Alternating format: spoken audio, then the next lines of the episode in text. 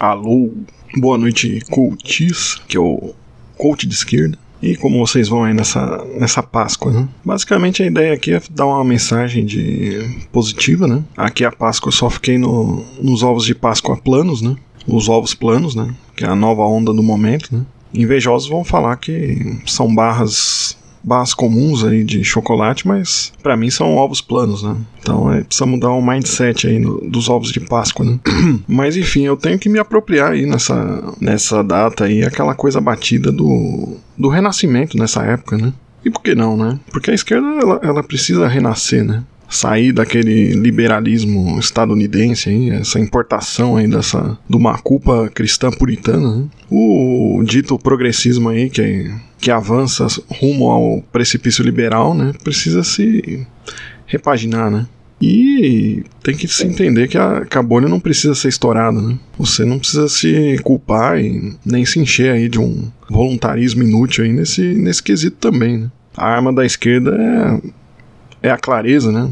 A clareza quanto, quanto ao norte a ser seguido, né? É saber que está certo aí, mas que precisa se impor numa disciplina e organização, mais do que por algoritmo e marketing vazio, né? E nisso aí o ódio e a fúria contra o capital vêm junto, né? E seria uma boa nessa data se espelhar aí no, em Jesus, com a sua fúria justificada aí contra os mercadores do templo, né? Provavelmente se perguntaram se ele tinha lugar de fala, se ele era um carpinteiro caviar, né? É, ele tinha que ter convencido aí pela, pela fala, né?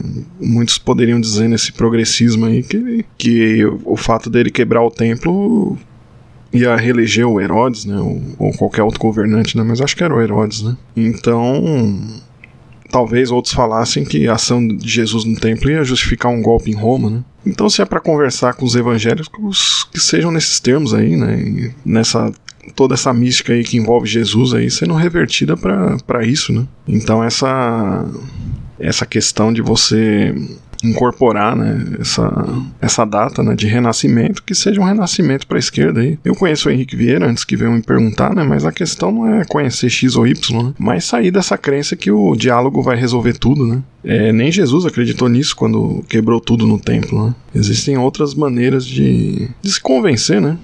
E hoje é Páscoa, né? Então eu vou poupar todos de um coach longo aí para a esquerda, né? Desejo feliz Páscoa e um renascimento aí para a esquerda, né? Então, mudando o mindset aí, é, também é, uma, é um renascimento aí, né? Então, essa data carregada de simbolismo aí, eu mando um abraço aí, um abraço a todos do coach de esquerda e até o próximo coach.